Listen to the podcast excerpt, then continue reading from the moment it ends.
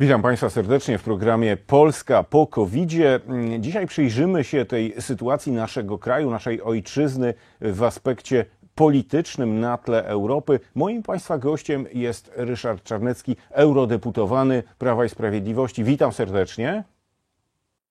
Witam Pana, witam Państwa. Popatrzmy troszkę bardziej teraz na Polskę, właśnie z perspektywy tej yy, europejskiej. Czy y, epidemia mm, COVID-19 zmieniła w jakiś dostrzegalny sposób układ polityczny w Europie? Czy Europa się zmieniła, Unia Europejska się zmieniła? Y, no i zmierzam oczywiście tym pytaniem do y, zasadniczego pytania: jaka jest po tej całej epidemii pozycja Polski w Unii? Czy wzrosła, czy obniżyła się? Europa jest częścią świata, można mówić o zmianach globalnych, bo rzeczywiście pandemia przyspieszyła pewne tendencje, e, a nawet niektóre zapoczątkowała, e, zmiany strefy wpływów na świecie.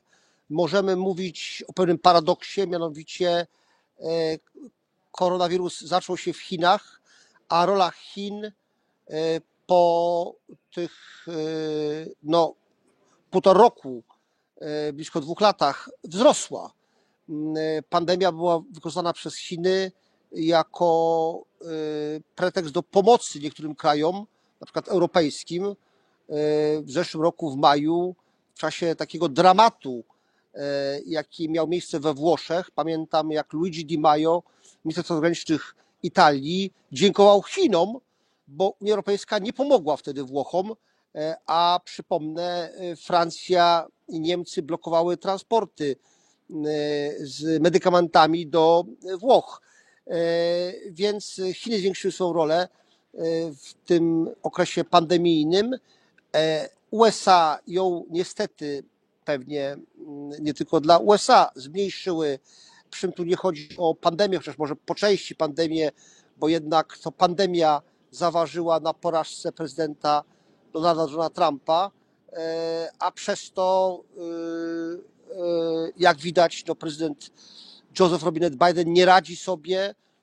To wyjście z Afganistanu bardzo uderzyło w wizerunek Ameryki w świecie, a także pokazało, jak Ameryka traktuje sojuszników, co oczywiście raczej nie zachęca potencjalnych sojuszników, czy nawet obecnych do. Wzrosła rola Turcji, która bardzo aktywnie działa w regionie na przykład Azji, Azji także postsowieckiej, wchodząc w szkodę Rosji. E, na pewno e, co do samej Unii Europejskiej, no to e, tutaj widzimy, że ona nie była w stanie ani zareagować odpowiednio wcześnie na samą pandemię i udzielić pomocy poszczególnym krajom członkowskim a także nie była w stanie zareagować odpowiednio wcześnie i poradzić sobie z akcją szczepionkową. No te pierwsze tygodnie, miesiące były dramatyczne pod tym względem, a więc nastąpił dalszy upadek autorytetu Unii Europejskiej w tym względzie i chyba też szereg tendencji ośrodkowych, które już w tej chwili mają miejsce, e, gdzie poszczególne kraje czy środowiska polityczne uważają, że ten projekt europejski wymaga olbrzymiej korekty, jeżeli w ogóle nie zaniechania. Ale z drugiej strony cały czas y, dochodzą do nas sygnały mm, z, i z Parlamentu Europejskiego, i z Komisji Europejskiej, i z licznych mm, środowisk, nazwijmy federacyjnych, że właśnie teraz jest ten moment, żeby mm, doprowadzić program e, federalizacyjny do końca, że właśnie trzeba przyspieszyć te procesy integracyjne. Mm, e, tutaj Niemcy wyraźnie prą do tego, właściwie chyba wszystkie partie polityczne, wszystkie liczące się środowiska polityczne w Niemczech e, widzą Europę jako państwo federacyjne, oczywiście z, z Niemcami jako tą siłą przewodnią. Więc no, mamy dwie tendencje wzajemnie się znoszące. I gdzie jest w tym wszystkim Polska? No, ja bym nawet mówił o, o tendencjach nie tyle federacyjnych, co federalistycznych. E, Dobrze Pan powiedział o Niemczech. Właśnie mamy już e, e, to e, wspólne oświadczenie partii tworzących nowy rząd niemiecki, gdzie wprost jest mowa o e, zwiększeniu nacisku na federalizację Europy, e, a to będzie oznaczało e, wejście w spór z takimi krajami jak Polska, Węgry, Słowenia. E, i to będzie, uwaga, osłabiało tak naprawdę, co jest pewnym paradoksem, bo, bo Niemcy to tacy prymusi integracji europejskiej, to będzie osłabiało projekt europejski, ponieważ jeżeli nastąpi przyciśnięcie tego, mówiąc językiem e, samochodowym, e, pedału federalistycznego, e, no to e, wówczas e, nastąpi reakcja w postaci takiego hamulca tendencji odśrodkowych e, i e, ten projekt e, europejski znajdzie się na, być może nawet na równi pochyłej. Mm, e, Jak w tym wszystkim Polska? No Polska zdała bardzo dobrze egzamin z dwóch wielkich wyzwań, które y, były w ostatnich latach. No, Po pierwsze, oczywiście pandemia. Na tle innych krajów Polska od początku y, spisała się znakomicie jako jeden z pierwszych trzech krajów obok Czech i Danii zamknął granicę. Byliśmy za to skrytykowani przez przewodniczącą Komisji Europejskiej, e, po czym jej ojczyzna po paru dniach, czyli Niemcy, też zamknęły granicę. E, e, Ale myśmy także przeszli bardzo dobrze inny test, inne wielkie wyzwanie. Tu Chodzi o imigrację. E, Myśmy byli konsekwentni. E, e, Opcja zerowa, czyli żadnych imigrantów. No, tu chodzi głównie o muzułmanów, a więc ludzi z zupełnie innej bajki cywilizacyjno, kulturowo, mm, Mentalnej. religijno-społecznej Mhm. mentalnej i jeżeli teraz obserwujemy bardzo różne problemy, to nie chodzi tylko o ataki terrorystyczne, także o wzrost przestępczości, przestępczości ciężkiej, a także problemy społeczne, e, konflikty wewnętrzne w poszczególnych krajach jak Belgia, Holandia, Niemcy, e, również e, także kraje, które już nie są w Unii, jak Wielka Brytania, Francja, dodajmy do tych krajów członkowskich Unii, które mają w związku z imigracją problemy, Szwecja, no tam rząd skupia się często, czy władze lokalne, na ciężkiej pracy, żeby rozwiązać problemy stwarzanych przez imigrantów lub fakt tego, że fakt, e, że nie mogą się oni zintegrować, że tworzą getta. My tych problemów uniknęliśmy i uwaga, podkreślam, nie tylko w sensie takim, że uniknęliśmy je dzisiaj, jutro, za rok, za dwa, za trzy, ale jeżeli pan zobaczy, kto jest autorem zamachów terrorystycznych czy przestępstw mm, e, w poszczególnych krajach członkowskich Unii Europy Zachodniej, Północnej, Południowej, są to imigranci bądź dzieci bądź wnuki imigrantów. W związku z tym tak naprawdę Polska, nie wpuszczając imigrantów głównie e, z krajów muzułmańskich, mm, no, kupiła sobie pewien spokój, pewne bezpieczeństwo na parędziesiąt, e, 30-40 lat. No tu rzeczywiście z tych wszystkich wymienionych y, przez y, pana posła y, państw europejskich, Szwecja chyba jest takim najbardziej jaskrawym przykładem fiaska polityki przyjmowania jak największej y, ilości przedstawicieli innych zupełnie cywilizacji, innych y, kultur. Ona najbardziej y, boryka się z y, tymi problemami właśnie przestępczości, y, wręcz zamachów terrorystycznych, przestępstw z bronią palną. Wróćmy jednak jeszcze do Polski, do tego podsumowania okresu pandemii.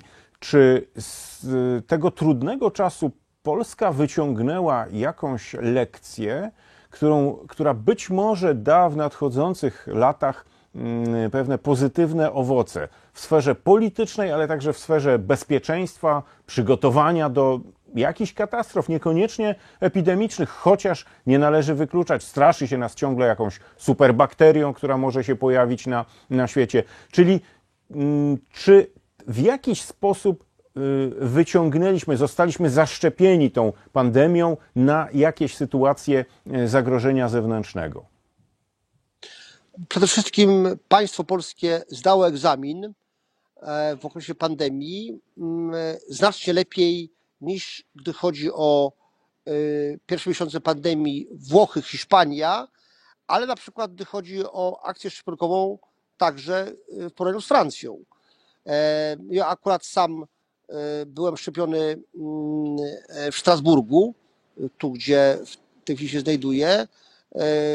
No, jednak w Polsce ta akcja była przeprowadzana dużo szybciej, lepiej, sprawnie.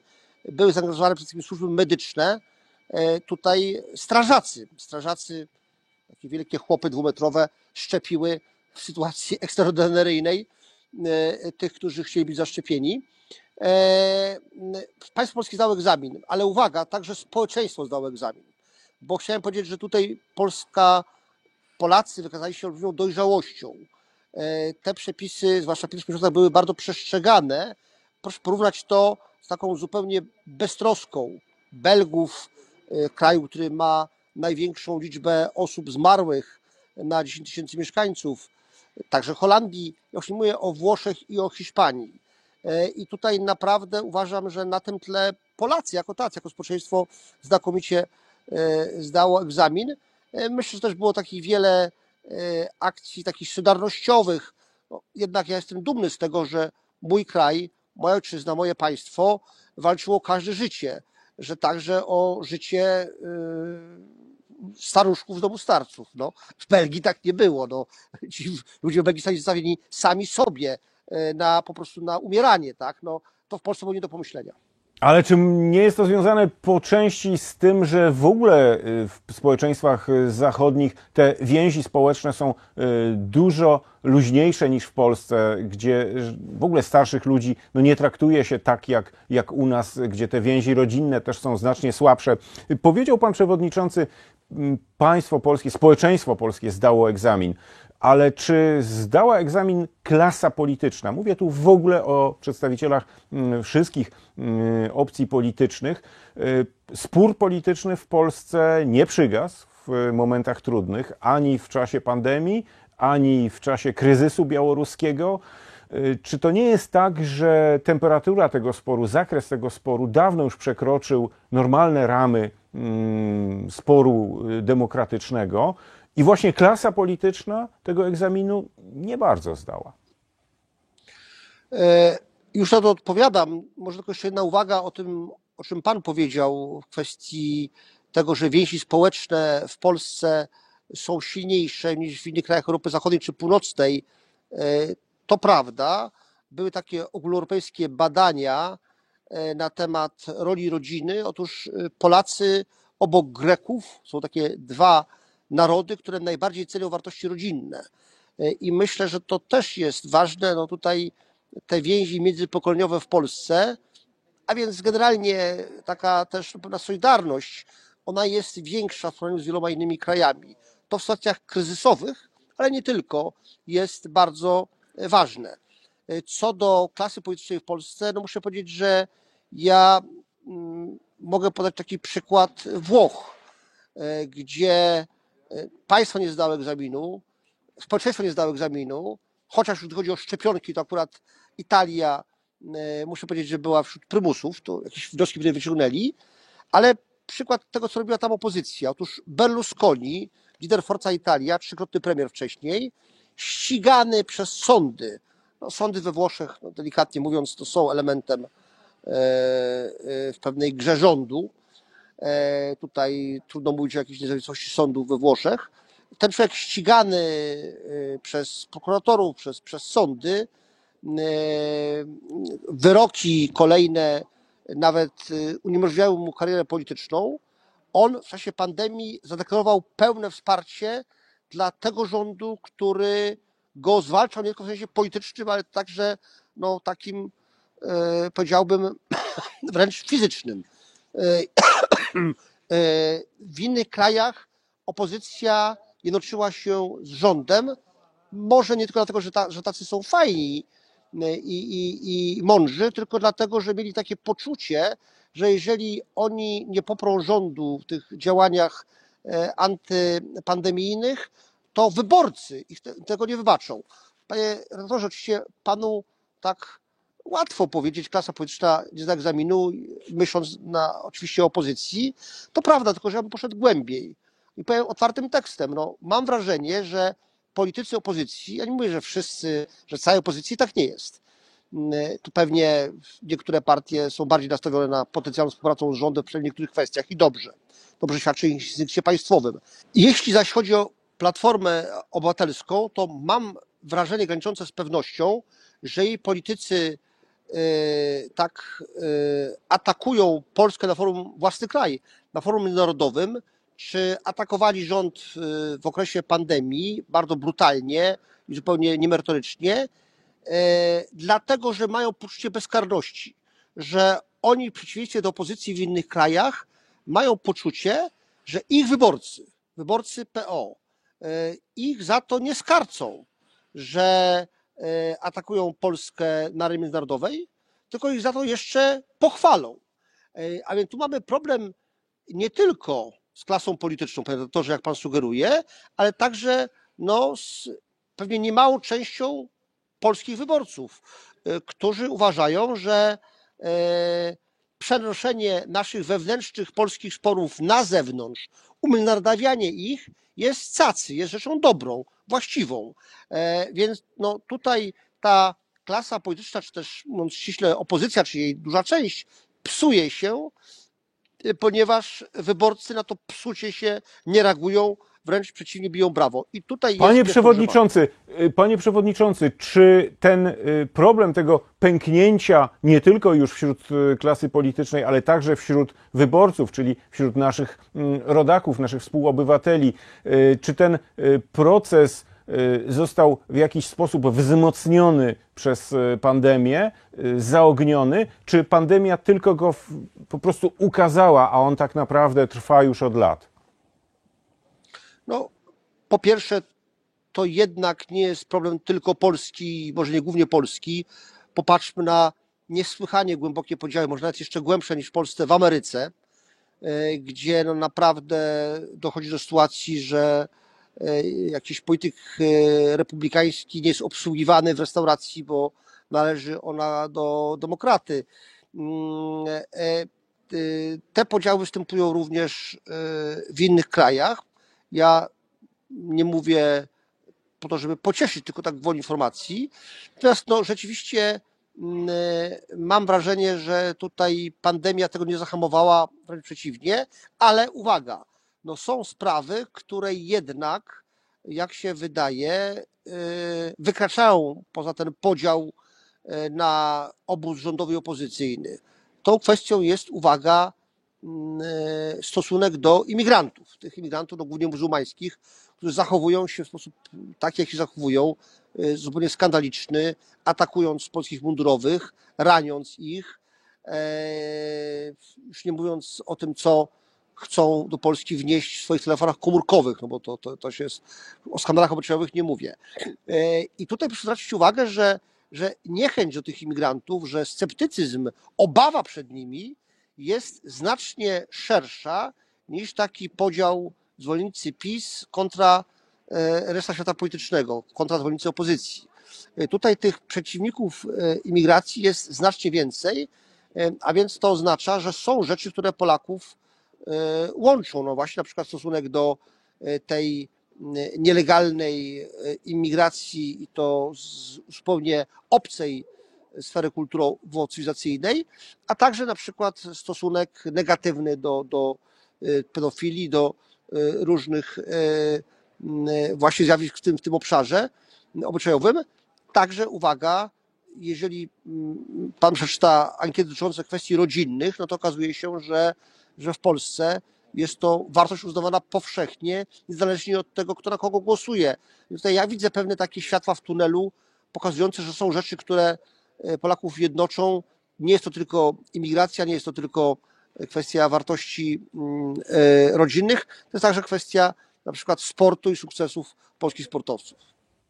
No, o sporcie moglibyśmy porozmawiać. Oddzielny w ogóle program e, zrobić poświęcony właśnie polskiemu sportowi w czasie pandemii i po pandemii. Tutaj wiemy, że pan przewodniczący jest mocno w sport e, zaangażowany. Kto wie, może zdarzy się taka okazja, żeby o, o sporcie polskim e, porozmawiać. Mm, Cieszy mnie również to, że pan przewodniczący dostrzega jakieś pozytywy w tej całej niełatwej sytuacji. Francis Fukuyama no, mylił się, mylił się i to całkowicie pisząc y, swój koniec y, historii. Nie ma końca historii. Jeśli wierzyć niektórym analitykom, to wręcz przeciwnie, czasy idą mocno niepewne, mocno niepokojące. Ważne, żebyśmy znajdowali wśród naszych rodaków to, co łączy i wokół tych elementów wspólnych starali się odbudować naszą wspólnotę narodową, wspólnotę e, państwową, żeby no, móc się przeciwstawiać tym zagrożeniom, które z różnych stron mm, na nas e, wyraźnie idą. Panie Przewodniczący, bardzo dziękuję za e, wypowiedź dla e, naszej stacji. Życzę e, dużo energii, dużo sił do pracy przy reprezentowaniu naszego kraju. Dziękuję bardzo. Nie tylko Fukuyama się mylił, także ci, którzy w latach 80. zeszłego wieku wieścili koniec ery narodów. Wtedy amerykański neokonserwatysta Irving Kristol pisał, że przeciwnie, że narody cały czas są głównym punktem odniesienia i będą. I ma rację, w XXI wieku to narody, polityka narodowa, polityka państwowa państw narodowych jest tym drogowskazem cały czas, a nie organizacje międzynarodowe. Cały czas nie mamy królestwa powszechnego szczęścia, wielkiego, globalnego. Y, Droga do tego daleka. Bardzo dziękuję. Ryszard Czarnecki, eurodeputowany Prawa i Sprawiedliwości, był moim i Państwa gościem. Kłaniam się nisko. Dziękuję bardzo. Dziękuję. I Państwu także dziękuję za uwagę. To był program Polska po covid -zie.